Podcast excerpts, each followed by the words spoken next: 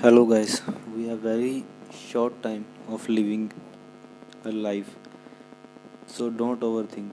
Do just what you want to do.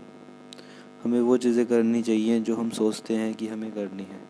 क्योंकि अगर हम ज़्यादा सोचते रहेंगे तो कभी भी ज़िंदगी में कामयाब नहीं हो पाएँगे। कामयाब तो कैसे ज़िंदगी जी ही नहीं पाएँगे। अगर ज़िंदगी जीना चाहते हो तो वो करो जो आप करना चाहते हो। कभी आपने कैलकुलेट किया है कि हमारे पास ज़िंदगी में टाइम कितना है?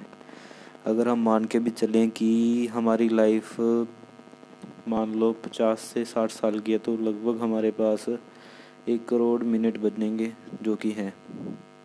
और एक करोड़ मिनट बहुत ही कम है एक ज़िंदगी के लिए, जिसको आप पैसा कमाने में गवा रहे हो।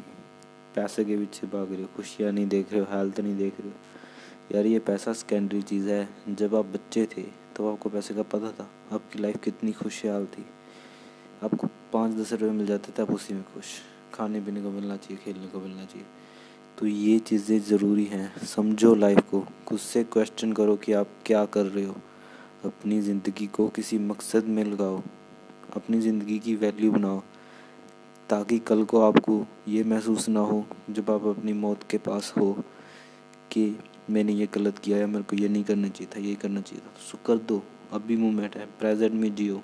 फ्यूचर और पास्ट का कभी भी मत सोचो कि क्या होगा।